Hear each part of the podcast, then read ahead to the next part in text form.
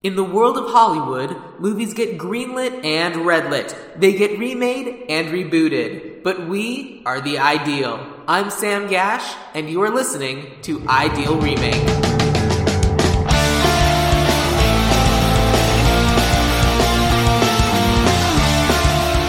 Thank you for listening to Ideal Remake. We take movies that either have been, will be, or should be remade and talk about what the ideal version of that remake would be. Today, man, look at me. I'm sitting in a porno theater in Piccadilly Circus talking to my guest. And that guest, who heard nothing, is Paul Presley.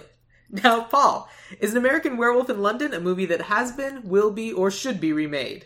Uh, there was a remake that the director's son tried to get off the ground, but uh, unfortunately that director's son is Max Landis. And all of that has gone very, very poorly recently because he's kind of a shitbag and doesn't respect women and doesn't deserve to get to remake this.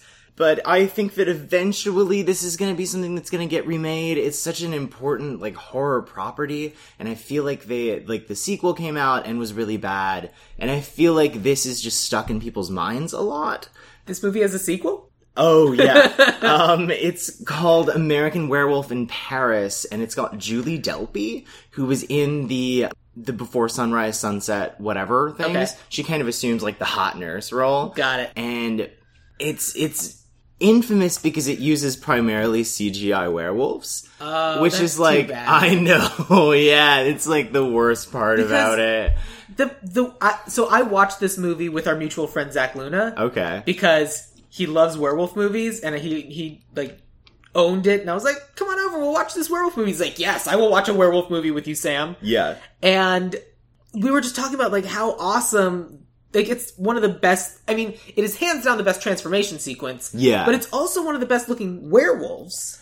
I kind of I I have a lot of notes on this movie. I want to be upfront in saying that I actually don't really like this movie. Interesting. Um, I just there are a lot of problems with it narratively. I don't think that it blends the horror and the comedy very well at all, which is like kind of it was one of the first like modernized horror comedies ever. So that's kind of like one, a problem that you're going to run into when you're working on perfecting a newer genre. Like horror comedy had been around for a while, but it had been like goofy stuff. Like yeah. Abbott and Costello meets Frankenstein, or like Young Frankenstein, and like the, the it's just like a different beast because it's actually trying to be scary. One of the one of the kids in the hospital, I think, was reading a Laurel and Hardy comic, and I think that was a nod to like Laurel and Hardy meet the Wolfman. That's Laurel and Hardy. I don't think did that. Was it? Or maybe No, it was and Abbott and Costello. So- maybe it was like a maybe it was like a soft nod to Yeah, it. the kid was reading the, the one that I thought was the correct one. I Um, Yeah. don't remember, but it, it felt like that to me. If it Although wasn't, Laurel and Hardy meet the Wolfman is is such a like Mandela effect kind of movie. Is it? Yeah, I mean, like, because it's they Laurel and, Laurel, Laurel and Hardy never did that, but Abbott and Costello essentially created the genre of horror comedy with Abbott and Costello meet Frankenstein, in which Dracula and the Wolfman are present, and then the Invisible Man pops up at the end. but you'd never know. yeah, well, it's it's actually really funny. It's played by Vincent Price, and it's like at the end. What? Yeah, but it's it's just his voice and like a floating cigarette. It's really, it's actually really funny. I think That's- you would, I think you would like I- Costello meets Frankenstein I'm sure I would. and that kind of birthed like a series of like five or six movies where they like meet monsters and that was really the only like horror comedy that was around and Yeah. like the the rest of it was all like parody so so i think that this movie has like an important place in cinema history but when I watch it now, I'm always just like really disappointed in it because it's really male gazy. Like the whole plot doesn't really make a ton of sense. The funny parts are really funny, but the horror doesn't work to me. And I think that the fully formed werewolf looks tacky and weird. Like the, the weird little like scrunchy face that it has and like the way it moves doesn't look right. Um, there's another movie that And actually. yet it still looks better than the werewolves that we got in Buffy the Vampire Slayer Oh. 10, 15 years later. that was TV and they didn't have a budget. I know. I love how in Buffy, like what a werewolf looks like changes like Changes three or four times. because when in the the very first time they have like the rubber mask for like the mouth is just open Yep. and like it can't move and it has like the unblinking eyes and Angel like kills it and he's like that was a werewolf like uh, okay. If you say so. and then like once they get a main character that's a werewolf, all of a sudden they just kind of look like monkeys. yeah. like they they're like monkeys that yeah, it's it's it's they could have taken a few notes from this movie. I, the, I mean, interesting fact about this movie is that they actually created the best makeup Oscar for this. Yeah. like they. It, there was another competitor, but like, come on! It was this movie. Um, it was this movie called Heart Beeps with Andy Heart Heart, Heart Beeps? And it is about. I've never seen this movie. I was not familiar with this movie until I like looked up the best Hold makeup on. Oscar. I've never heard of this movie. Can I give you my pitch for the movie called Heart Beeps? Oh God, yes. Um, Heart Beeps is is the new movie by Pixar. An anthropomorphic heart teams up with a pair of lungs who are always getting into trouble in their quest to find where the food goes and where the blood comes from. that's disgusting. yes, it is. Um, It's, uh, Pixar needs it's- to not have you in their building. It's Pixar anthropomorphizing the uh, the organs within a human body. Yeah. that heart is named. Beeps. I'm sure the colon is gonna get some like good nasty jokes. I mean, if you have, Um, it, there's gonna be fart jokes. It's so- got to be the colon. So Heart Beeps is actually about two domestic robots running away and trying to start a family together, which That's so sad. is very sad, but it's also it's Andy Kaufman's last movie, and presumably there's a lot of like that I don't like Andy Kaufman, but he does a lot of that like me me I'm a robot kind of shit. Like and like I'm sure that I don't it's think just I like remember that coming up in the movie. two hours of him doing that with Bernadette Peters being like kind of cute and funny. Eh, But like, it, anyways, they essentially just nominated it so that they could be like a competitor Yeah, for this. it- like, it's basically so they could show off the amazing makeup that they did in American Werewolf in London. yeah, it, which like it's so impressive. I watched this with somebody that had never seen it before, and they were like really taken aback at how amazing it looks because it really does. Like that transformation scene is so cool, and then it's just like set to that fucking song. Yeah. and I like I hate the music. The music in this movie, it is so. It You does mean not, all of the songs that have the word moon in them? Also fuck that music supervisor and um like uh what what songs are we gonna put in here uh moon shit yeah bad moon rising blah blah blah like uh It had to be pointed out to me, and once it was pointed out to me, I thought it was funny. Uh, I- Because uh, at the time, I, it- at the time, it had kind of like a, a Knight's Tale feel to me, where I was like, "What is happening?" yeah But then, like once you kind of, I got a little bit more into it. I every single time a new song would play, I would just like fucking notes on, on Notes on notes. notes on notes. Like I would points off American Werewolf in London. It just it doesn't it doesn't fit the tone of the movie, and it makes all it undercuts all of the actually scary parts of it.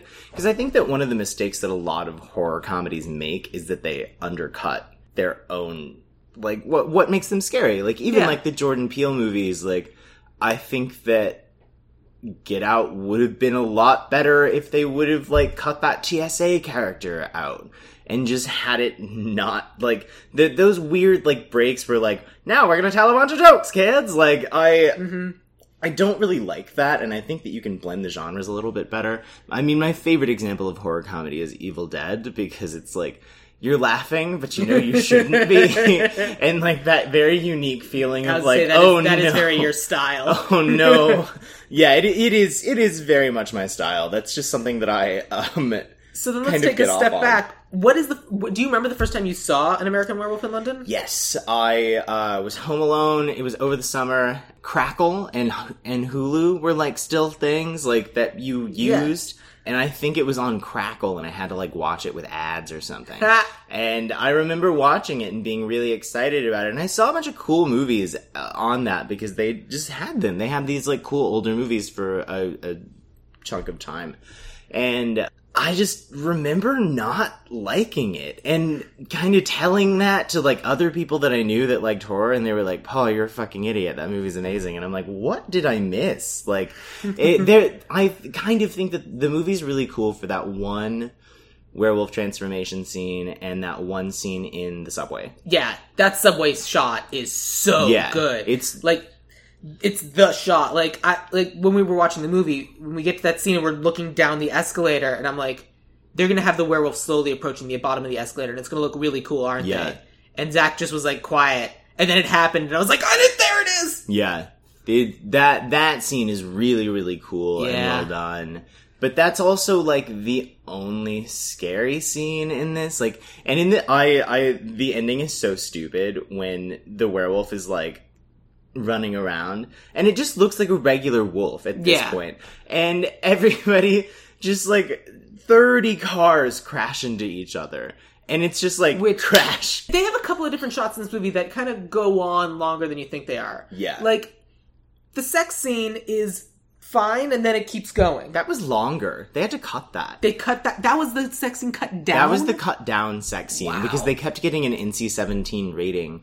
I found out that they had issues with the rating thing, but like I Well, didn't. the movie opens with I think with uh, whatever the main dude's name is, David saying, "Well, fuck this," and I'm like, "All right, cool. So this is an R movie." Yeah. Or is that is like did they did they blow their one fuck in the first five minutes of the movie? I and- oh that wasn't a thing back then. I think if you this is- I think this if you use this is pre- pre PG-13. So uh, it's before not Legend of the Hidden Temple, Temple of Doom. Yeah, it's before Temple of Doom for yeah, sure. I mean it's definitely rated Um, R. Yeah, no, this is this was never gonna be a PG like frolic in the woods. no, no, like no. They, they, there's a lot of like really violent, gory stuff in here, and like even the makeup effects that are not on like the werewolf parts, like the dead people at the end, like uh, Griffin Dunne, like the friend who keeps coming Yeah. back like worse and worse. Well, what's Um, weird is like when he comes back the last time and he's just the puppet. I thought that was the least scary. I thought the most one was like the second one, where like you can kind of see the bits of his neck starting Yeah. to flake. I mean, look, he. I don't know how much time had passed, but he'd only been in the ground a couple of days. Yeah, There's that's, that's no not way. realistic. That's not his, his Unless decomposition like- is not very realistic. Like weird, bad. I don't know. But there, so there's another a part of the reason that I don't love this movie that much is that there's another movie that came out in the same year called The Howling. Ah, Um, yes. And I'm probably going to bring it up again because it's relevant, and it's just weird to me that these two werewolf movies came out in the same year, and like The Howling does not have quite as good. This is the ants' bug life, bugs It- life of it the time. literally is the ants bug life of the time. It's, Bugs it's bugs bugs, bugs life. life because it is the life of several bugs, or is it the possessive bug, a bug that possessive of life? I I don't know. I'm not gonna look it up. no, we're not doing the Bugs Life remake now. More This is, um, grasshoppers, and why not crickets? I Here's the thing that bothers me. what a weird movie. We had a strange childhood. Um, Evil Kevin Spacey, but oh, that is Kevin yeah, Spacey. the grasshoppers Kevin Spacey. Oh no! Yeah. Now we can't watch it. That's sad. I mean, I'm we can still- I mean, it I'm- if we don't like it. I wasn't ever gonna like rewatch a Bug's Life yeah, anytime that one's soon. not your genre. No. that's my That's genre. your genre. That's something that you like.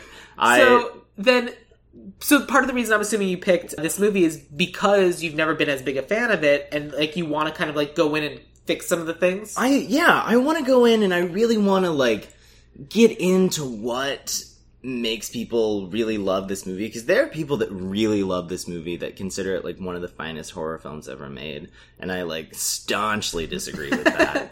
and I I think it it's such an important property and it came at such a like weird cool time in horror like the exorcist had just came out a couple years beforehand i think evil dead was the year before and it was it's it's so weird. Like it's such a cool weird idea and like all of the when um some of the best and most successful sequences in it are like when he's talking to the people that he's killed.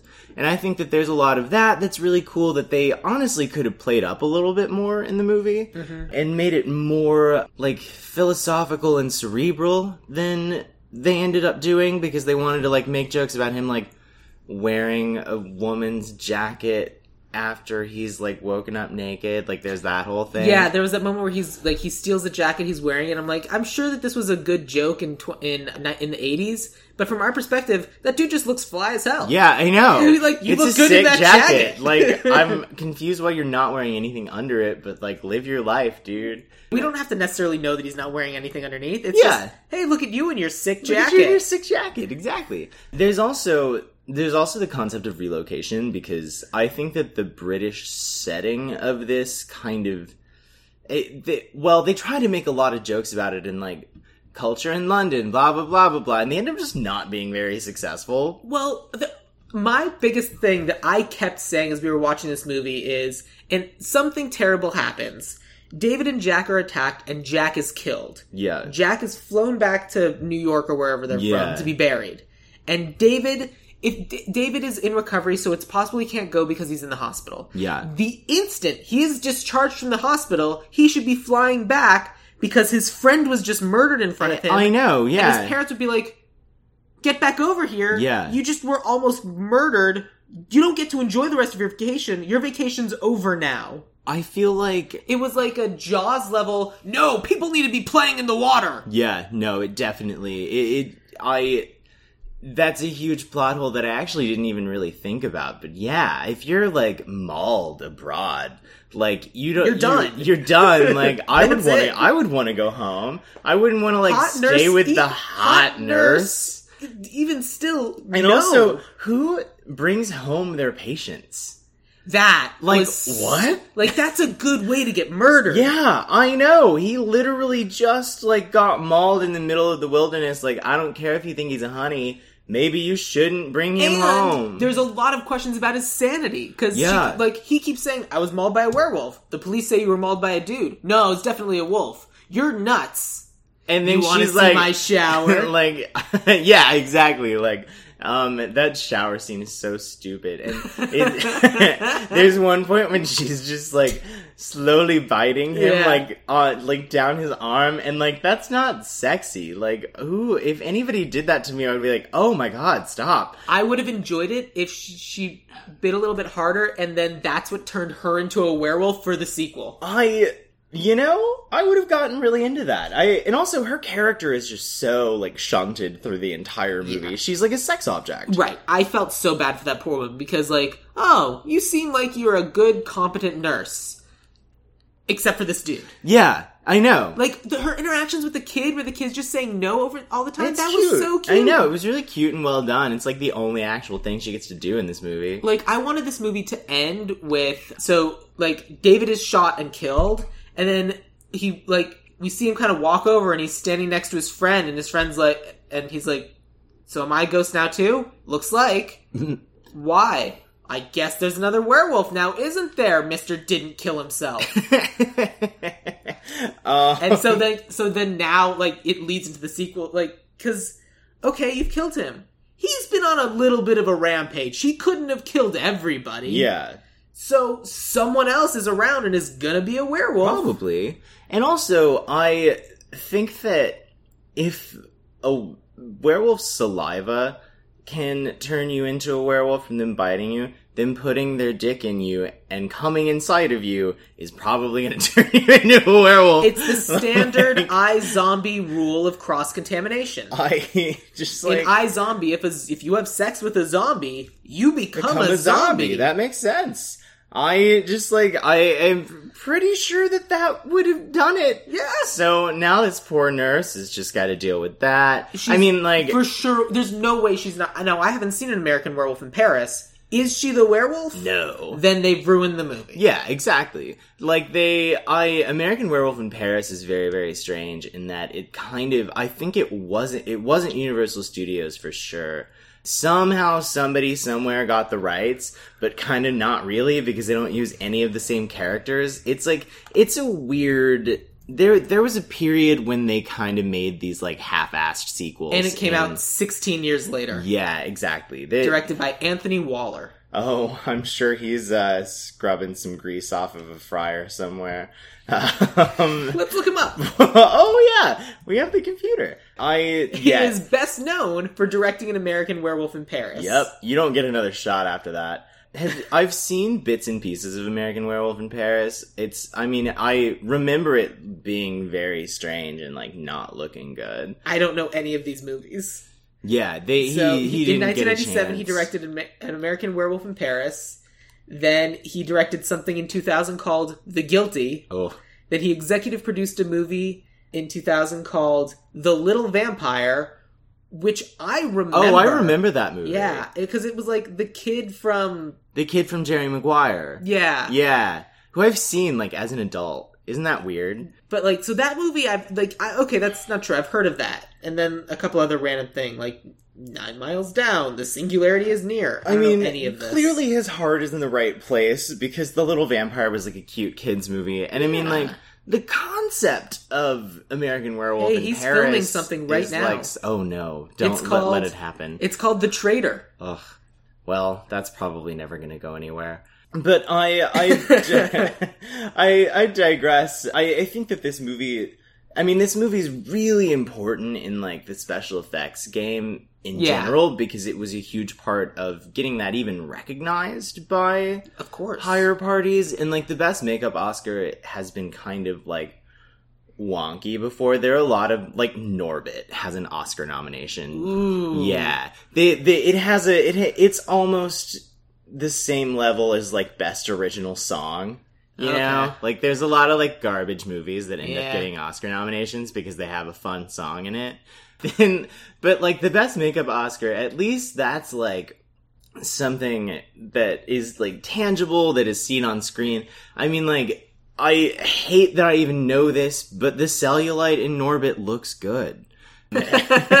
It like Look, here's the thing: a bad movie, whether bad, badly written or badly directed, could still have amazing people working on it. Yeah. it. Like if if the makeup in Norbit is that good, It it, deserves to be recognized, Yeah, regardless of the the quality of the rest of the movie around it. Yeah. because that person did their job well. Yeah. And I mean, like, there are movies that are pure, just like performance pieces that are like not the best movies. But I, I think that, um, Still Alice, the one that Julianne Moore won for, Yeah. like, it's not a good movie. She's very, she's amazing in it, but like, it's not a well made film at all. There it's, are a lot of cases of that where it's just like a fantastic performance that isn't necessarily that is above the quality of the piece. That they're in. Agreed, yeah, and I also I, I think that this is very Uh, much a the- case of that. The actors in this movie are not guilty of that.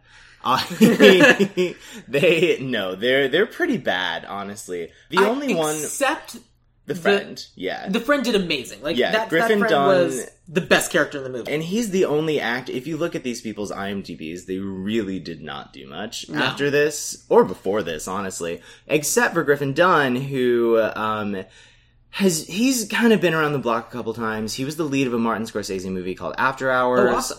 Um, yeah, and After Hours is really strange. It's, it's like a dude wandering around New York City until dawn, basically, and just like meeting all these like crazy weird people. And he gets involved in some like crazy crime, something or that other. sounds like it could be fun. It's yeah, it's it's not as fun as you think it's gonna be based Oh. off of that. Like it's more Alright. it's I I thought it was gonna be like a fun comedy and it's really not. Like it's a little depressing and like people die and stuff. There are funny moments, but it's not overall I would not consider it to be very much of a comedy. uh huh.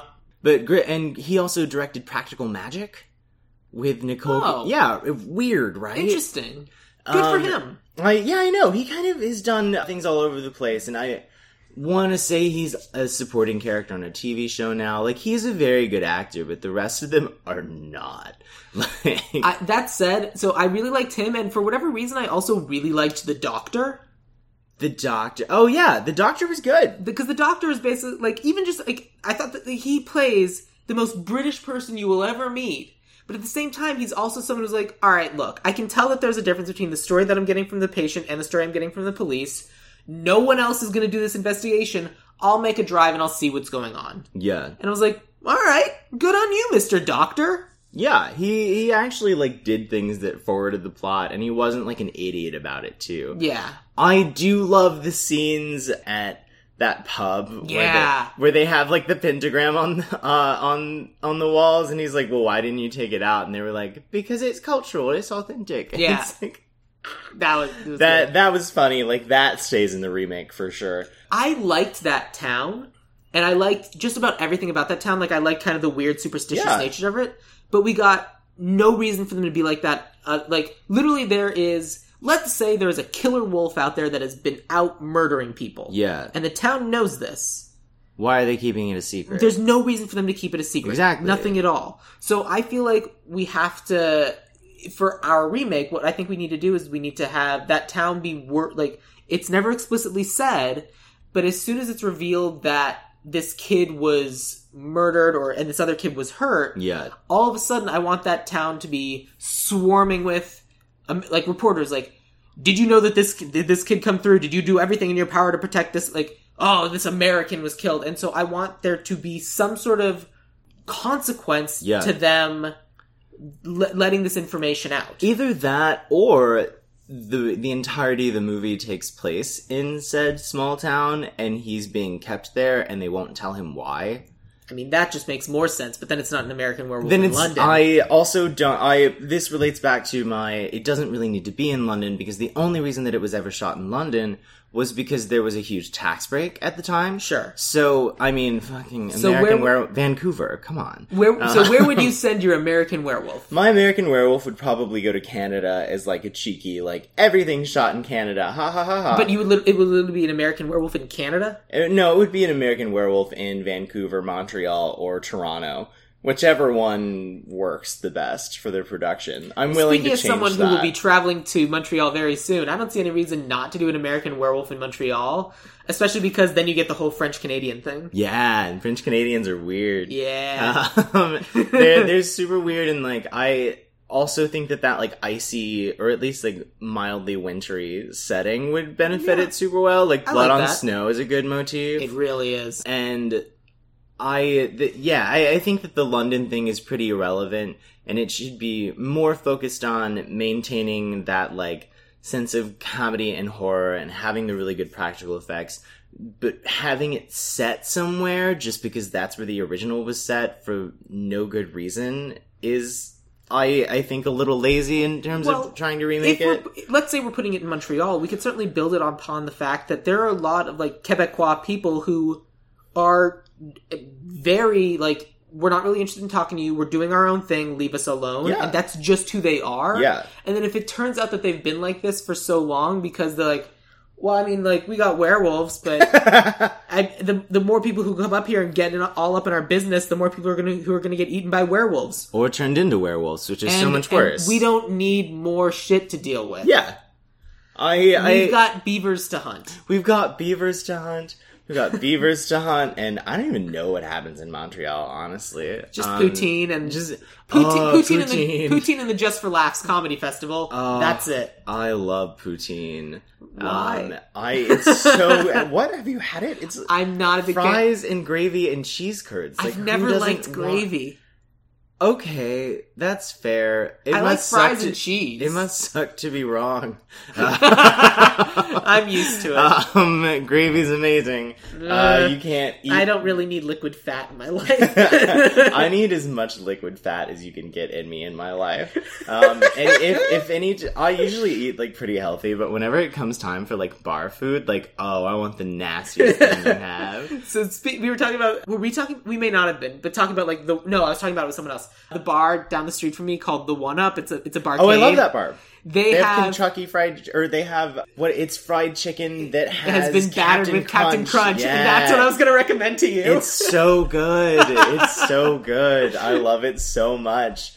Um, I did eat. I did get that the last time I was there. That place has really good Monday happy hours. oh, interesting. Um, and everything's like half price. It's very good. Plus, all Uh, of the arcade games are completely free. Yeah, exactly. It's amazing. I love that place. But anyways, back to our American Werewolf. I actually think that Oh, I would right, just talking about something. I, I know. I actually think that I would just title it American Werewolf and like Drop the. drop the I agree with that. drop I think the that's probably pretense of having it in London because like shooting it in London sounds like a pain in the ass to me. I the the best thing about shooting in London is that there are like really well known London kind of traits and landmarks that Yeah. we can use. Like the, the the tube in London deserves to be used, and it like Zach was saying that when he was in London, he went specifically to that train station because it, that's what it looks like. It's Yeah. just a real thing, and just like that, it, just the weird angles and shots, and I find that super interesting. yeah. So the reason why I'm going to stick with pitching Montreal is because, and my dad's from Montreal, but I didn't Okay. learn this until five, six years ago. What? Montreal's an island. What? Yeah, I didn't know that. What? How? Montreal's an island. Who knew? It's in the middle of Canada. It's an island. Explain. All right, I'm gonna pull up a map. Okay. I feel like I'm gonna see this. I'm gonna feel like the biggest idiot.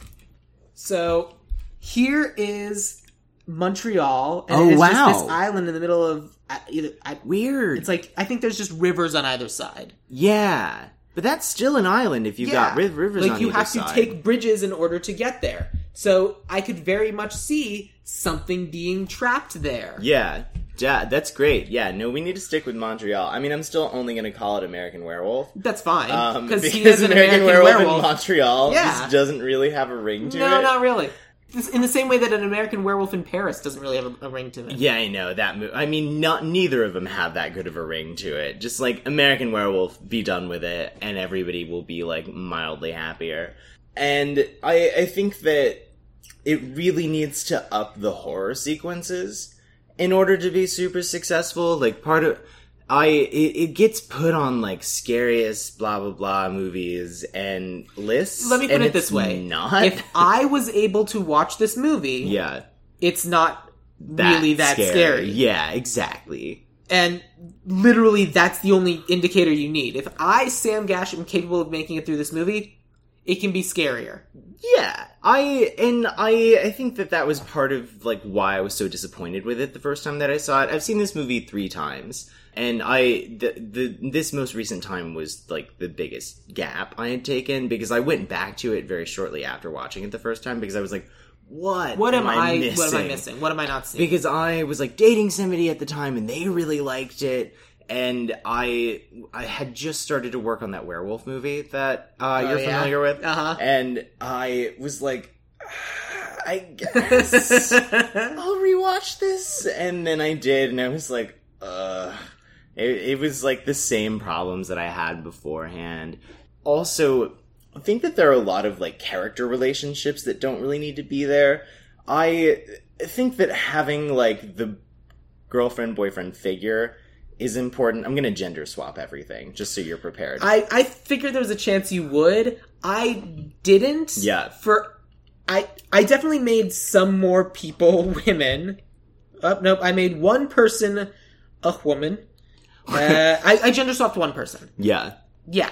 But in terms of like the actual story of the movie, for me, I think it's all about like the mysticism and because it's literally just a couple of idiots, yeah, and they like literally they wander off the road, and I'm like, guys, you were just specific. First of all, I don't know what stay on the road would have done for them anyway, yeah, because they were going to get got regardless. Being on the road did not help them yeah. or did not protect them. But they ran they they wander into the middle of nowhere anyway. Yeah. And then like the thing with Nurse Alex is I can't think of a reason why she's so drawn to this person who's clearly a maniac. Yeah. The only thing that would make sense is if like you pull from the horror trope of like the like he's now kind of like part wolf and like pheromones and something. and Yeah. it's just it, it's like dogs in heat kind of thing. of, Like dogs can't Dogs help themselves; they heat. just keep pulling themselves Nurse towards Jenny it. is a dog in heat. No, no, Um, the he David or whoever you David, cast yeah, is, is, is the per- and it's sending like off it's there's something drawing and you, you can't and and it's like it's I don't understand everything about this is wrong. I don't understand why I'm doing this, but do you want to see my apartment? I, I I think that would be funny. I think that would be I I if I if the romance stays, which I think it should because it's kind of important to the character's journey. It's also a little bit important to like the lore. Yeah, I I agree. I, I think it's good to have like a girlfriend boyfriend character. I think that there should be more of an effort into if we're gonna do like a cute, cute, funny rom com moments, then do cute, funny rom com moments. Yeah. Like I I think that you can have I the nurse person should not just take them back to their apartment. That's No. like that That's- danger. Like that's how you die. yeah, like that's uh and that's, also, he changes a couple times at her apartment. How does she never? he changes twice total. yeah, you're right. He changes twice. He changes once at her apartment for sure. Yes. How what's- there not like residue? Because I would imagine that you would bleed a little bit. You know, I would imagine that, and I imagine if you're a wolf trapped inside an apartment, you'd probably break you would, a window. yeah, it would break a window exactly. And like he didn't fo- like claw at a door and get himself outside. Because here's the look: the transformation sequences are amazing. Yeah, Here's what happens leading up to them. In the first one, there's some scene that happens. People things are being investigated. Whatever. We cut back to him reading a book for one second, maybe two, and then all of a sudden he grabs his forehead and he's in pain. He literally goes from reading a book to transforming. yeah, It's so Super weird. boring, yeah. Well, no, it's so weird and discongruous. yeah. And I get that that can be That's a good word. Thank you. I can see that that would be something that could be seen as funny, but either make it funny, like have him transform in the worst possible thing, Yeah. like he's going down a water slide. Now it's got to be on a water slide. You can't give me that in Montreal. Uh, or but but or like because there's got to be crazy terrible places for someone to transform into a werewolf Yeah. you want to go full canada he's at a hockey game in the middle of a crowd of people and then they all just get massacred but that the- would be fun. because the second time he transforms yeah Um, the second time he transforms he's at the porno theater in piccadilly circus and literally he's sitting next to all of his victim ghosts yeah, and they're all just like, "You should kill yourself. You should kill yourself. You should kill yourself. You should kill yourself." Instead of one of them going, "You should kill yourself. You should kill yourself. You should kill yourself." Shut up, guys. They're getting to a good part. that's a good joke. Not one of um, them was watching the porn one of movie. them- you're and right. Three of them were like homeless dudes who should have been like, "Yeah, yeah, yeah. We're dead now." Dude, check out what she's doing. Yeah, right. They're basically getting in for free at this point. Right.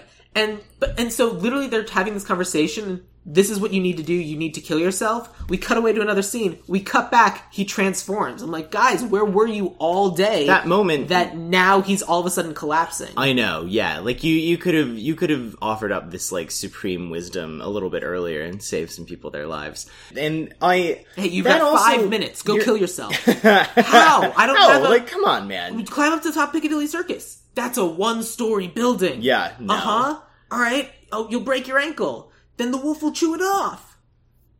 I don't think that's how that would work. It, th- it's the whole Um, coyote, like coyote caught in a trap will like chew off its leg in order what? to escape. Oh, that's wild. Have you never heard that? No. Uh, I ex- also don't look at dead coyotes often. So no, but it, it there's an ex- it's an expression of like like a coyote caught in a trap. Yeah. uh, will will make this huge sacrifice and like instead of so someone will like cut off a limb in order trying to figure out how to get out of the trap some other yeah. way. Yeah, they do that. Stuff In, like that. They do that in Evil Dead. I I would love to have some like really fantastically gory stuff in it. If if we're gonna go, I my biggest note overall with this movie is that it neither leans. It doesn't lean hard enough in comedy or horror because it's like it's kind of funny, but it's really not that funny. and funny then it's like kind of scary, but it's really not that scary. Yeah. I think that both of those need to be really ratcheted up. I think that you could have some really like cute, funny rom com moments between the lead person and the nurse character that are not there. I don't think that you should have, if you have a three minute long sex scene, then you should make it like a joke, like, Yeah. uh, like a parody of that really weird sex scene in this movie. They've they've done. I've seen that joke in other things. I feel like I don't It, need it's it. a, it's a standard sitcom joke. yeah. But I mean, there are I would. there are plenty of opportunities. But the problem, I think, the base problem with a lot of this movie is that these characters are not playing to the height of their intelligence. Agreed. This movie is full of idiots. Yeah, they're all really fucking like stupid. literally the dude who's waiting on us. We're gonna sneak around to the back of the house and give whomever this person's name is such a fright. We're British. Yeah, and then they just get mauled and killed. And then, and then those two are idiots sitting in like, we were killed by a werewolf. I know, wasn't that crazy? You should totally kill yourself, bud. But then like the dude who wanders out into the like the guy they were gonna scare who wanders out holding his like glass of whiskey, whose uh, house apparently like abuts a forest, yeah, just goes wandering into the forest looking for like oh those hooligans. yeah, That's not a thing. That's an idiot. yeah. you don't that do is that. an idiot. You don't do Th- that. those kids aren't there anymore. Okay, great. If they come back, I'll call the cops. Yeah. I I think that e- I I'll- Go I think after a them, Harold. that- Find out what's going on. I think a lot of that goes back to the. It tries to make a lot of jokes about like British culture that Yeah. end up not being very successful Well, because it- they- it's- they're not good. Clearly made by someone who's not British. Yeah, exactly. It's made. It's made by somebody who's not British. It- They're, it- they're caricatures of British people. exactly. All of the all of the jokes feel very like written by the minute kind of style. I can see that. I like I I- know that I know that John Landis had this script for a really long time because he made Animal House, which was like early seventies, I think. I forgot that John Landis made Animal House. That actually kind of is an explanation for the humor in this a little bit because Yeah. if Animal House is the incredible success that it is, it's an incredible success because it it trades on the frat humor of it. Yeah. like it's literally the origin of frat humor. Yeah, you make these dumb jokes because people are going to be repeating them. yeah, So I think he was trying to set up pe- like things that can be repeated. yeah, Like go ch- whatever she, she said was go check on them. Like people, he wants these jokes to be something that drunk people can shout at each other while they're stumbling back home from the bar. yeah.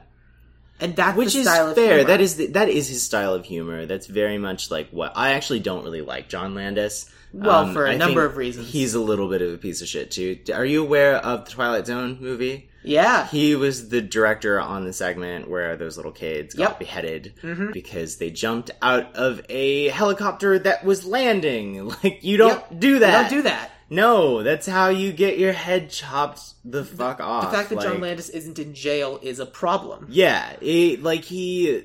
The, And yeah, so they- he's a shithead, and he raised a shithead. I That's think how that- it works. Yeah, I, I I agree. Like I, I kind of was refraining from calling Max Landis too much of a shithead, but I really don't like him. I think he's, He's a, a poor filmmaker. He treats people really terribly.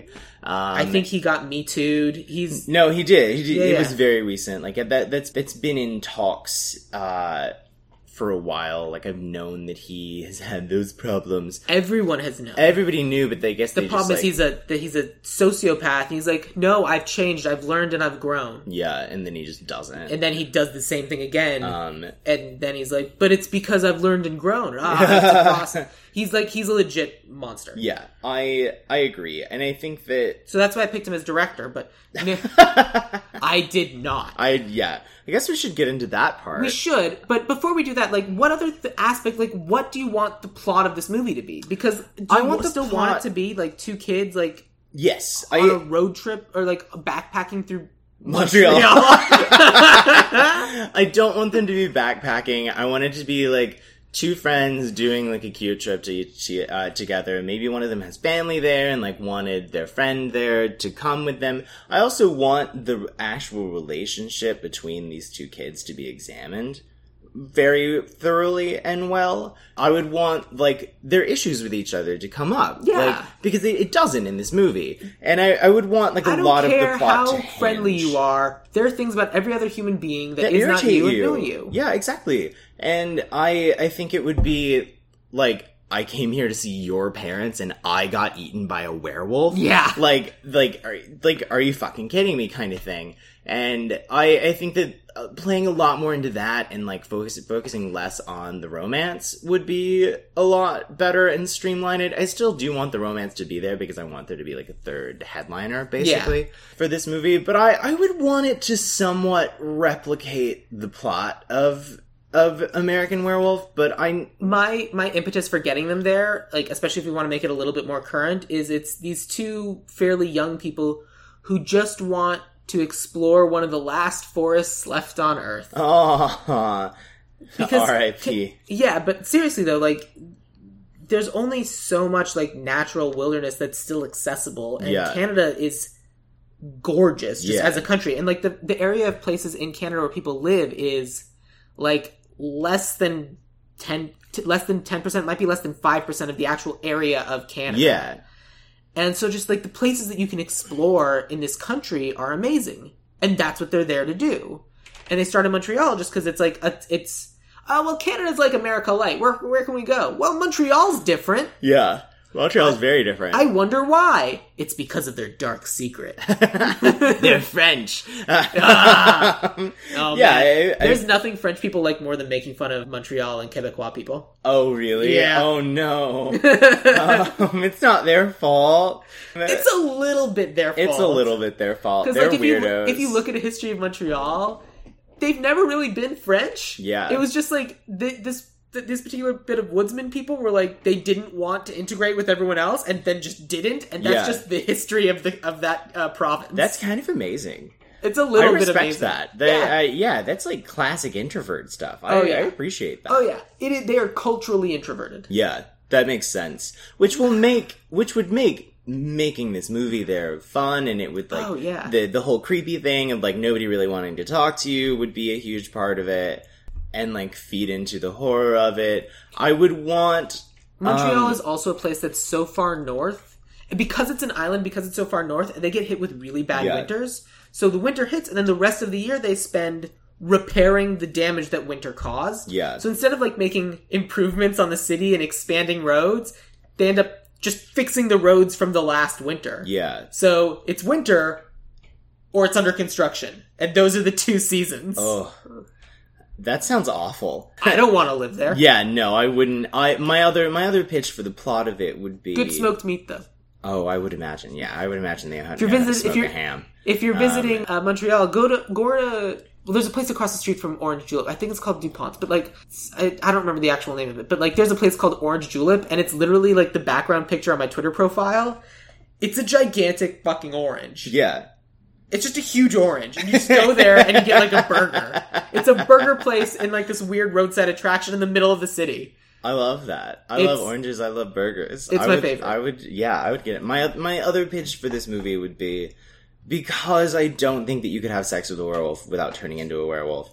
Clearly, the the the nurse character would start to turn into one. Yeah. and like have que- I and have questions and like I would want that to be a huge part of it of like their transformation sequence. And now we're like hunting together, and Yeah. then they like wake up and they're like, we just killed ten people last night, and then have it like them having an existential crisis about like should we kill ourselves? What should we do here? One of them probably gets off on it more than the other one Oh, for sure. presumably the nurse character because in mine it's going to be male and like them basically having to like figure out how to kill each other by the end of it which would it would just like the progression of actual plot details would tumble a lot further and go a lot deeper than what it does in the original movie because you add that extra layer It just occurred to me that something that annoys me in the original movie, I get it, but it also, like, in retrospect, annoys me, is they put all of this time and this amazing effort into this amazing transformation sequence. Like, they're giving us the full body horror of this is what happens to you if you turn into a werewolf. yeah The instant you die, you immediately revert.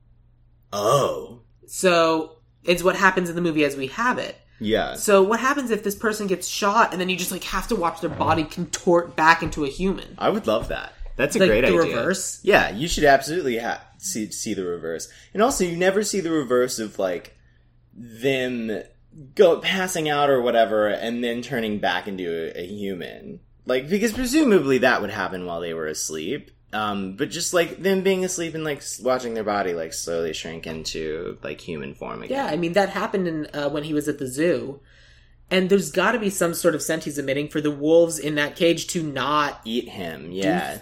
I mean, not that. I mean, I'm sure the wolves are well fed and, and whatever, but still, like, there's enough weird things going on that we kind of like skip over. Like, let, like let's say we're doing that bit where the nurse also gets turned into a werewolf, which I fully agree with because that should happen. Yeah. I, you, and we it kind of falls into the little bit of the the trope that's been happening in horror movies recently of it's not just one of them there's two Yeah. which there's nothing wrong with that I but love that trope. but you but if we don't know that that's what's about to happen Yeah. if like all of a sudden like you show the nurse like ah, oh, I've, it's the weirdest thing i have a little bit of a headache and then you cut to the werewolf like killing people and then all of a sudden this person thinks that they're like we see the werewolf coming we see that this person's about to get it and kill it Yeah. and then they're attacked from behind by the other one Oh yes, I love that. I, and then it- literally you get to see these two wolves tear someone apart, which I know is all you ever want. Oh, that's all I. That's all I want from any film. I, I, yeah, I think that I think that having the secondary werewolf would be really important and would make it. Also, th- there's only so many effective horror sequences you can have out of one werewolf, like chasing random townspeople. you have the first sequence where it's a werewolf with one, and Yeah. then you have the second sequence where it's the second one, and those are your two big scare sequences. yeah, agreed. I, I think I would want four or five. I know. I yeah no you don't you, I'm not if I'm making this You- movie There are only so many nights with a full moon.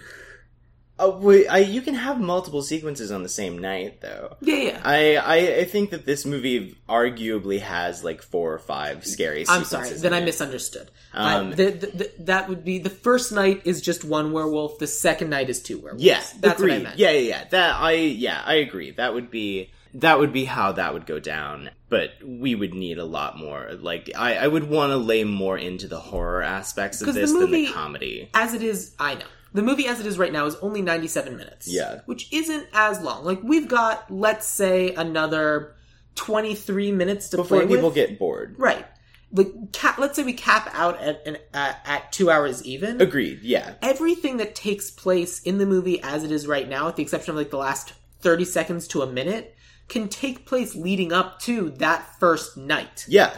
And then Agreed. you have, call it half an hour left to really play with the concept of now there are two, what do we do? Yeah.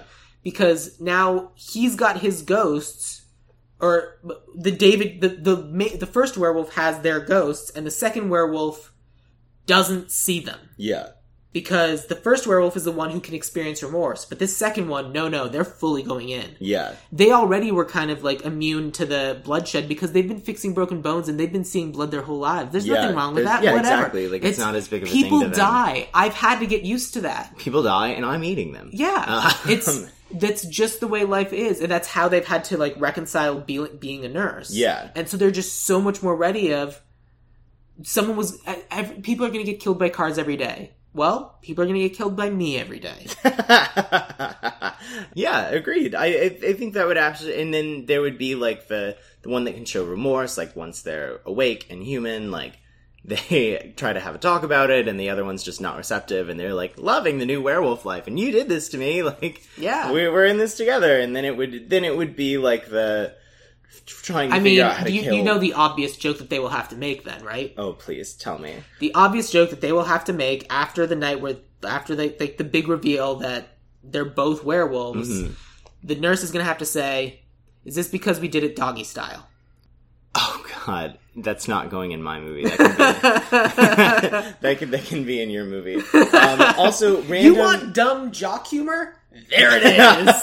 Doggy style turns you into werewolves. John Landis, where are you? Where was your doggy style joke in the eighties? The 80s hadn't even invented The it eighties. yet. I think it had. I'm sure they. I'm, I'm sure. pretty I'm sure sure that that's was been around. around. for a while. Yeah, that- it's pretty pretty basic moves there. Um, also, just a random note about this movie before we move into the cast part. Yeah. At the end, in the credits, they wished Princess Diana a happy marriage. That was the most insane thing. They wished like Princess Di a happy and marriage. Like, oh no! And I'm just like, oh. At the end of this movie, no. like I'm pretty sure you cursed that, buddies. I mean, here's the thing. They had 10 years after this movie took place or something, right? yeah. If not a little bit more. When did, when was I I don't remember the timeline of Princess Diana. I want to say I think was I born yet when she Princess died in 1997. Okay, 16 I was more years. Yeah, they had 16 more years. She was not married for that whole time. I'm pretty sure they got a divorce, right? I don't know. It, it's been Here's a the, here's the thing about me that's different from a lot of people in the United States. I don't give a shit about British royalty oh at oh my all. god, no, I don't care. I do not care. I think Princess Diana was a really incredible person. Like she Yes. did, like she did a lot of really cool humanitarian things. Like she was ve- she was a big advocate for like fixing HIV AIDS. Like she she was all over that, and I Yeah. respect her a lot. I think she was a boss. Died too young, etc. And died in a really tragic way too. Yeah. But like the Killed by paparazzi. Yeah, I know. But the actual um, Like fascination and fixation with her. no, Not well, yeah, no. Like I I, mean, don't I'll need. hold. I'll keep that beanie baby. But beyond The that, Princess Di Beanie Baby.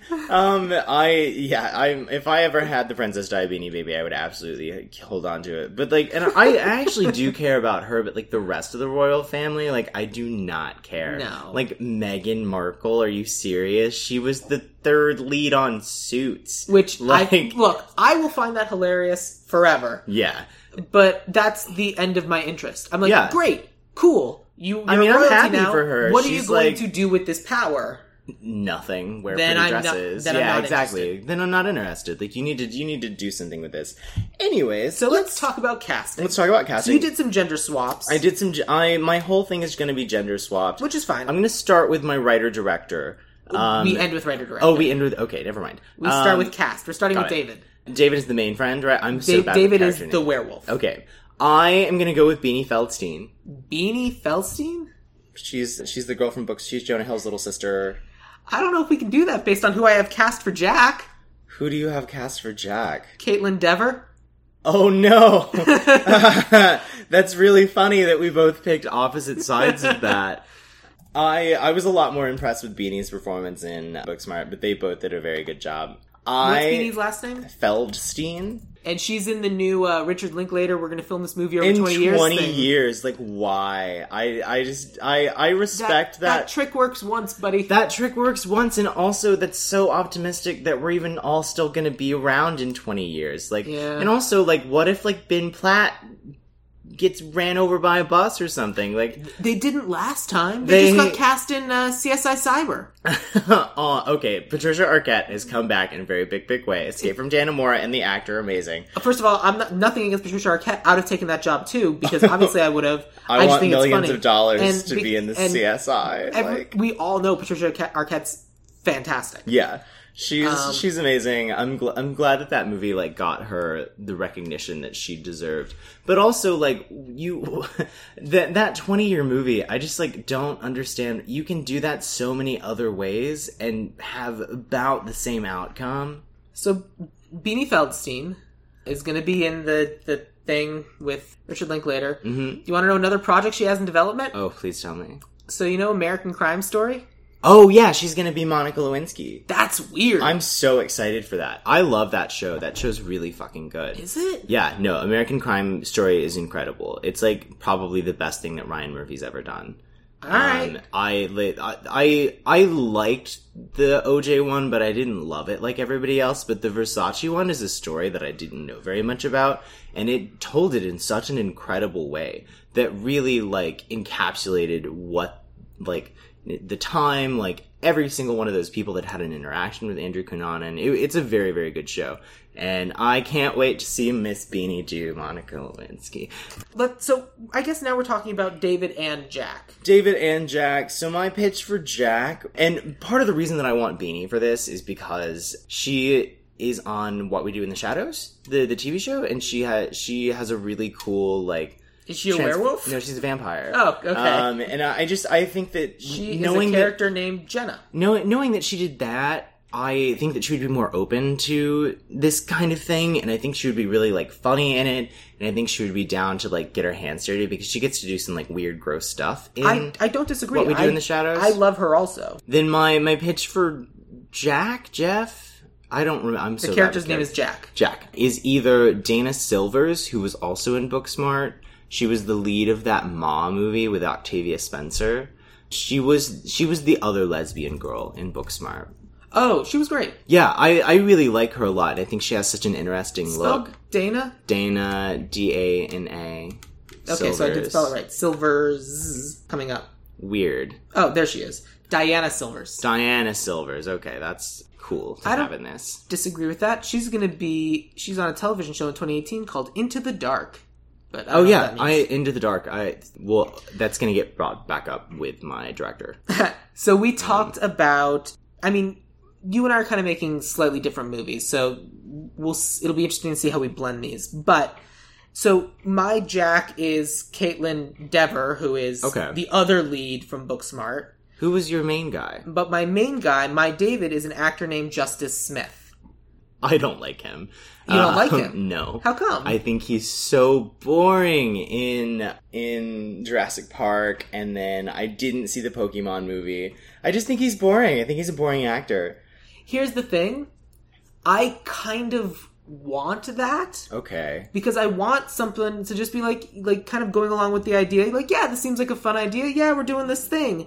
And like has craziness thrust upon them, Yeah. which now I love Detective Pikachu and I think he does a great job in Detective Pikachu because the entire movie he spends as a fish out of water. Yeah. he he it has very good what's the thing they talk about for Keanu Reeves? It like the audience mask of they need to know like they need we we they're the representation for the audience and we're kind of experiencing what they're going through because they don't understand what's happening either. Yeah.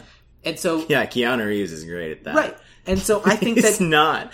Um, I was having a whole conversation about the Matrix today and about how Will Smith would have made it an entirely different movie. Oh yeah. and here's the thing, I 100%. don't think the movie would have worked if it was Will Smith. I don't think it would have either. I the Sandra Bullock thing. Did you ever hear about that? no. They, they, they, Sandra Bullock was like very interested in it at some point in playing Neo. that would have been cool. I'd watch that. I I think that would have been a better movie. Actually, that would have been so cool. I know. But the joke that I made to my friends this morning was Will Smith at that period in time. There is no conceivably conceivable way that he could have convinced us that he didn't for one second believe that he was in fact the chosen one. You're right. I still And that's think the whole premise of the movie. I still don't think that he could pull that off. I'm not the biggest Will Smith fan. I think he's. a- I am. I think he's a nice dude. Like, Yeah. I he seems really nice. Like Jada Pinkett Smith seems cool, but like I don't like his work very much. I like a lot of things he's done. I think I actually think he's underrated. Okay. And I think that like I- think he's just still kind of seen as this typecast guy, and I think he's not being given these opportunities to do something really cool. And I think a lot of this is self inflicted, like the kind of projects he's Yeah. picking. But I, I mean, I've seen him do some interesting things. I hate Pursuit of Happiness. I've never seen it. I've seen that movie like so many times for no good reason, and I hate that movie. It's I think so he needs to do some roles where he is not the lead character, I agree, but he won't do it. and that's the problem. yeah. We digress. Anyways, so Uh, Will Smith's not in this movie. No, but but I, but anyways, but I like Justice Smith because for someone who doesn't understand what's happening to them, Yeah. and someone who would then be affected by like this whole world is shutting down around me. Yeah.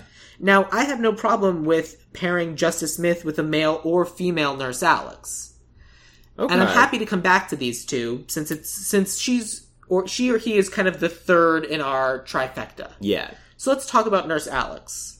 So Um, you went first for those, so I'll go first for this one. Okay. The the actress that I have picked for this is an actress named Sophie Cookson. I'm not familiar. Did you see the movie Kingsman? Yes. She Which Kingsman? is the first one. Okay. The good one. I like both, but Wrong. Oh. okay. Sh- In she is the one who becomes Lancelot. She's the blonde. She's the the other female uh, like trainee. oh, I like her. She was good, and it's been a minute since I saw that, That's but I the thing. do She's like this her. really good action star, like really competent, good actress. They blow her up they at just- the beginning of the that they just movie, right? annihilate and throw away for no reason. Like she was my favorite character. Okay, that's And- fair. And I just thought that like she was super interesting, and I'd love to see her get something more meaty to play with. And Yeah. I, I wrote down some other things she's been in. She was in Kingsman. She's in something called Gypsies. She's in something called Moonfleet. I don't know. She's some, but I, I like the up and comer. the reason why I cast her is because she's British, Yeah, and she's a good British actress. yeah. Theoretically, we would want a Quebecois actress, but neither of us did that. So theoretically, but who do we have? I yeah, I am not even going to try to pronounce that word. I didn't I picked kind of I picked one British person in case we were keeping with London and because that that's really the only person that you would Yeah. have to cast as like a local or as Right. like being from there. And I So, actually, it, yeah, and I didn't cast the I townspeople. If that's what picked you're referring to. I picked Harry Styles for my Brit. what? I think he's a good actor. He was really good in Dunkirk, and I think it would be such a fun, like, poppy. Because, I mean, like, this movie would end up being, like, pop art level. And I think that having Harry Styles in a werewolf movie would be really cool. My secondary pick for if we don't stick with. No, no, like, let's go with Harry being- Styles. And but I have a really want- good one. It's Luke Cook, who was Satan in Sabrina. on Okay, Netflix. I He believe he does a really good job of it. He's my he's my pitch if we don't stick with London, but I guess we can stick with Harry Styles. I want to stick with Harry Styles, and I'm going to give you a reason why. Okay. I think it would be really, especially if, because we have the concept and we have this this idea of who Harry Styles is. Yeah. And what I think is more interesting is if we have this this character of Harry Styles, and we have this expectation of who this person's going to be, and then in our our third act, he goes the full antithesis of the kind of concept of what we expect from Harry Styles. Just full bloodlust, rage. I want to rend flesh. Yeah. Just full Paul Presley Act Three reveal of a monster. Yeah. Sick. And Harry Styles doing that, no one will see it coming. Yeah. True. You're and right. that's why I think it should be Harry Styles. yeah, you're right. That would be really cool. So, with that in mind, what I'd like to do is I'd like to do. I do want to go with Justice Smith, but I would love to throw in. What was her name? I'm blanking on. Uh, Beanie Feldstein. Yeah. But I don't care which one of them plays Jack and which one of them plays David. Yeah. They're really interchangeable. They really are, as, with the movie as it is now. Yeah. So, Beanie Feldstein and Justice Smith. Who do you want to play what? I think that Beanie should. Oh no, Beanie's really has really good comic timing. Beanie, Which should- is part of the reason why she might be a good Jack I think, yeah, no, I think she would be a better Jack than the other character, than David. Justice Smith. yeah, than Justice Smith. And I so think Justice I- Smith gets the lead, much to my chagrin. um, How old is Beanie Feldstein? I think that she's probably like twenty five. So she's not named after Beanie Babies? They didn't have a baby and named it Beanie? Not. I I feel like Beanie's also a nickname. It also might be like she may have had have a different first name and then that name was already taken in the union. Yeah, It I very much might be one of those. probably. I'm gonna look it up. Then uh, I I, I want to say that it's a nickname. Elizabeth Greer Beanie Feldstein is an American actress. Wait, her name is Elizabeth Greer? I like Greer. Greer would have been cool. Greer Feldstein. You know what? She can't have that name Why? because there's another Elizabeth Greer in SAG. Oh, Want to know how I know? tell me. I'm Facebook friends with her. Ugh, gross. I was in a, a script reading with her years and years ago, Yeah. and as soon as I saw that name, I was like, "Oh, that's the same name as that as that woman I was in the script reading with." Oh, that makes total sense. Anyway, that's why. So let's keep going because we're Yeah. going a little long. Hey, hey, hey. we're, we're going a I'll little let long, you buddy. know. So I only have three other roles cast. Okay. So the next person that I have is Dr. Hirsch. Okay. So the person that I have for Dr. Hirsch is another British person because again, this doctor was so British. Yeah. And it's an actor named Denis Lawson. Okay. Mine's a lot better than that. Um, sorry. Sorry. Oh, that hurts. Um, so for the doctor, I want to go. I don't really care about casting like local Montrealians. Here's the, the reason why I think we're going to leave all of the townspeople alone and not Yeah. cast those is because those should be the local uh, Agreed. yeah. Quebec people. So my my pitch for the doctor is Dee Wallace, who was the lead of The Howling, and she is that why? no well uh, Is that is one, that a subtle nod she, too? Yeah, of course. It's it, she's she's there, there's the subtle nod of like her also having been in a werewolf movie like I and she's like down like she does a lot of like indie horror movies now and I think And the it- movie she's best known for? The E.T.. there it is. Thank Yeah. you. We hadn't said that She's yet. yeah, she's the mom. She's the mom in ET.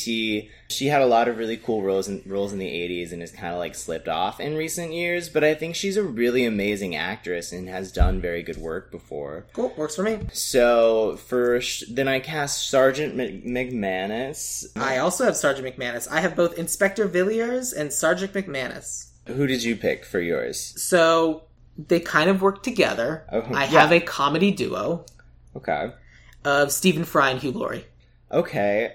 I would rather stay away from. I know. that. We cast different movies. We cast very different movies. So mine. I cast a lot of comedy people because it's a comedy and letting them kind of like be scary but also be funny. Yeah. And the the inspector and the sergeant as they are right now are pure comedy. yeah. Like literally the the second in command guy, every time he showed up and did something stupid, I shouted Doyle at the screen because it's basically that character from the mask. Yeah, I don't know that movie, You should watch The Mask. I don't care.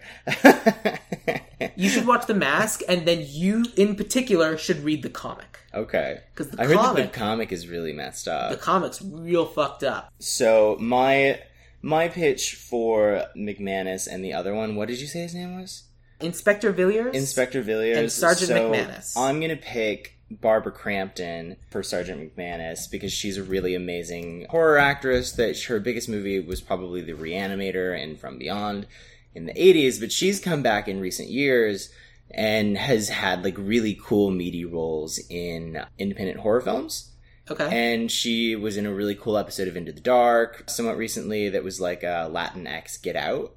And she she has such an amazing stage presence. pulling people from Into the Dark. I it's they they have that whoever cast Terri Taylor who cast those does a really amazing job. Like she pulls really impressive people in, and my my writer director is going to be from Into the Dark too.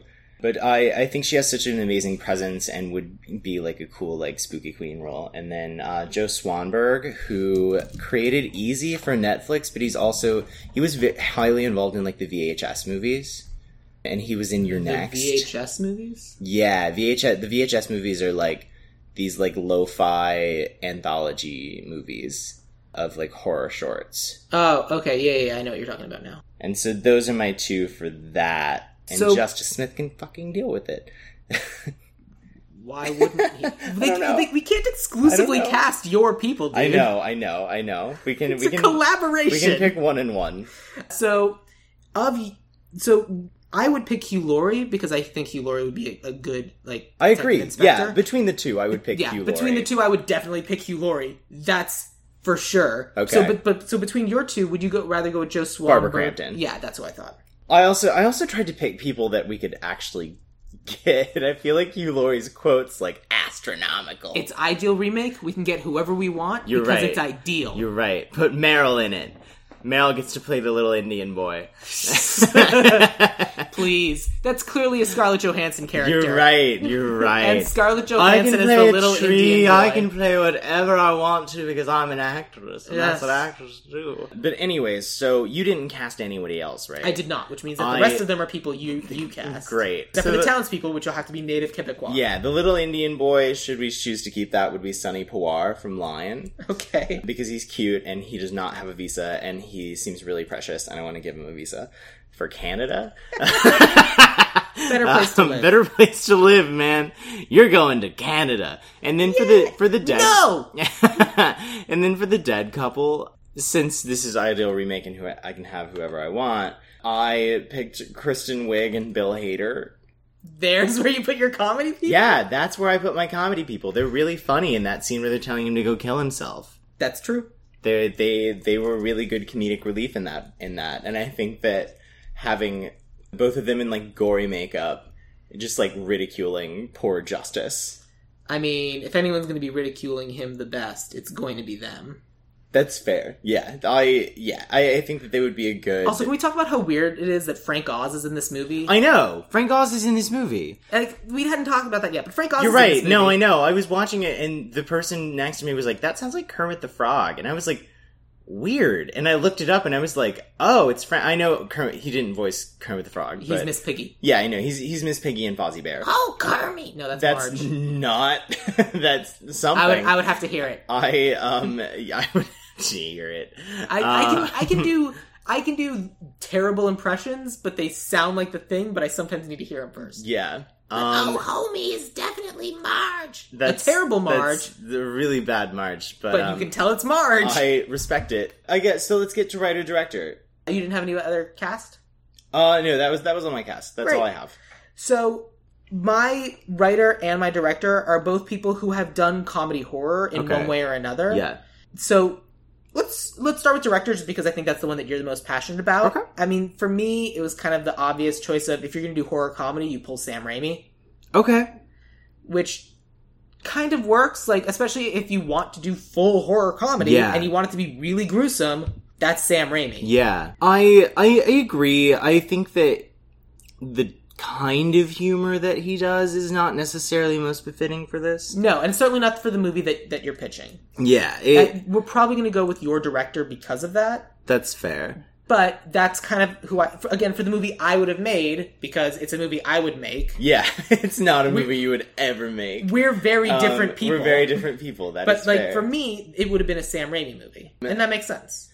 But so tell me about this Into the Dark director. So her name is Sophia Takal, T A K A L. She directed a really cool episode. So Into the Dark does like a a movie per month, and it's all centered around whatever holidays in that month. So the one for January was New Year, New You, and it was really dark and funny and strange and weird. And they kind of shot it like a cool like '80s thriller. Okay, and like it even has like the title sequence and stuff is very very 80s and like it looks very it, it looks very retro and vintage like what they're wearing it takes place in modern times but they, they did a really nice job of making it like look like it's from the 90s or something okay. and it's a, it's also a slasher and then she's directing the black christmas remake Whoa. um, yeah she's directing the black christmas remake for blumhouse because they liked her work it, she she basically directed the best episode of into the dark Okay. and Great. Then she's a great person to go for. Yeah, agreed. And she, I would How's also her sense of humor? good.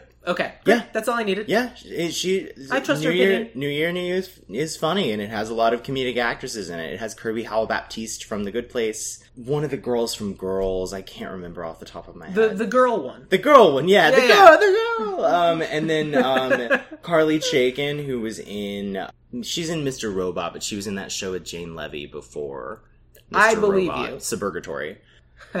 She Got she was really funny in Suburgatory. But anyways, so I that's my pitch for writer and director because and Oh. writer would be me and Sophia Takal. Yeah, let's get yeah. real. like I'm, I, I've I've got a I've got a hand in this fight. Like I want to write this. If Ob- obviously, we will be involved. yeah, But so, So- the person that I have as my writer is the guy he he wrote on the X Men TV show back in the nineties, but uh, he Oh. also wrote Critters Attack and he wrote Happy Death Day. okay. Chris He- Landon. Scott Lobdell. Oh, I don't know him. Let me pull him up. Scott Lobdell. He wrote Happy Death Day. He was the writer for the characters in Happy Death Day to You. He Happy Death Day to You is apparently really insane. yeah. I haven't watched it yet, but I it's like loosely on the list. My guess for the person who wrote Happy Death Day to You is Christopher Landon, and I think Scott Lobdell just got credited because he created the characters. Okay, because I, I want to say that, that that script for Happy Death Day was like around for quite a while. Yeah, um, so- before it actually got made, and Chris Landon it like took it and definitely did a rewrite on it because he's for sure credited as a writer. on Probably true. So then, why don't we go with Christopher Landon? Yeah, I think Chris Landon would be a really good fit for this. He's directing. He's attached to direct an adaptation of one of my favorite like horror comedy books called My Best Friend's Exorcism. Oh, Then I think he's doing some other project that got announced recently, but I can't remember what it is off the top of my head. then let's do that. Yeah, I mean, part of the reason do- was because of Happy Death Day. Yeah, and let's so just- and since it clearly is that's very much the case. Since Yeah. I'm now looking at it, and if he's only being credited for the characters, that means he created the characters and did not do the script. Yeah, exactly. Got it. So then, yeah. So then that's Yeah, everybody. Perfect, amazing. Let it's me gonna be a good movie. Yeah, let me take you through our cast. So, an American Werewolf, yeah. starring Justice Smith as David, Beanie Feldstein as Jack, Nurse Alex will be Harry Styles, Dr. Hirsch will be Dee Wallace, Inspector Villiers, Villiers, whatever, is Barbara Crampton, Sergeant McManus is Hugh Laurie, the little Indian boy is Sonny Pawar, and the dead couple will be Kristen Wiig and Bill Hader. And the small town in the middle of nowhere will be populated with native Quebecois people because it's important. Yes. This all this will be written by Christopher Landon and directed by Sophia Takal, Perfect. Amazing. It's gonna be a great movie, guys. with script consult by Paul, Presley and Sam. Paul Presley and Sam Gasch. Paul Presley, and then I guess also Sam Gasch. Uh, he gets the credit. and Now he can go. You're a producer. Yeah, yeah, I'll, pro- I'll help produce it. Yeah. Executive producer Sam Gasch. Executive producer Brad Pitt. You know, So that same amount of work. exactly. so that's our remake of an American Werewolf in London, but now not. Yay! Would you go see this movie? yeah, totally. I would definitely go see this movie. Cool. So then, Paul, what would you like people to follow you on in terms of social media and whatnot? Um, what do you I- want people to know about you? Um, I, uh, you are more than welcome to follow my Instagram. It's my name but misspelled. P A W L P R E Z L E W E. Hang on. That sounds right. that sounds. I misspelled it and I forget how. P A W L P R E Z L E E. You can also follow my Twitter at Poppin U R Culture. I think if you search my name, Paul Jacob Presley, I also come up. It's been real. Yeah, thank you so much for being a guest. I Yeah. really appreciate it. Absolutely. If you want to find out more about me, I am at Sam Gasch, S A M G A S C H on Twitter. And if you want to follow the podcast, we are at Ideal Remake on Twitter and Instagram, or join us on Facebook at Ideal Remake or the Ideal Remake Podcast. If you want to leave a review on iTunes, I would really appreciate more five star reviews. Those would be great and help the podcast a lot. Or honestly, you know what? This week, tell a friend that you know about this podcast because that's the best form of advertising that could possibly have. So, yeah. Paul, we'll end with this. What is your favorite quote from An American Werewolf in London? oh God, I don't ever remember quotes. Ah! It's- Fair enough. Yeah, yeah. ah! Oh god, I'm on the subway and I'm about to be killed! yeah, that's definitely what he says.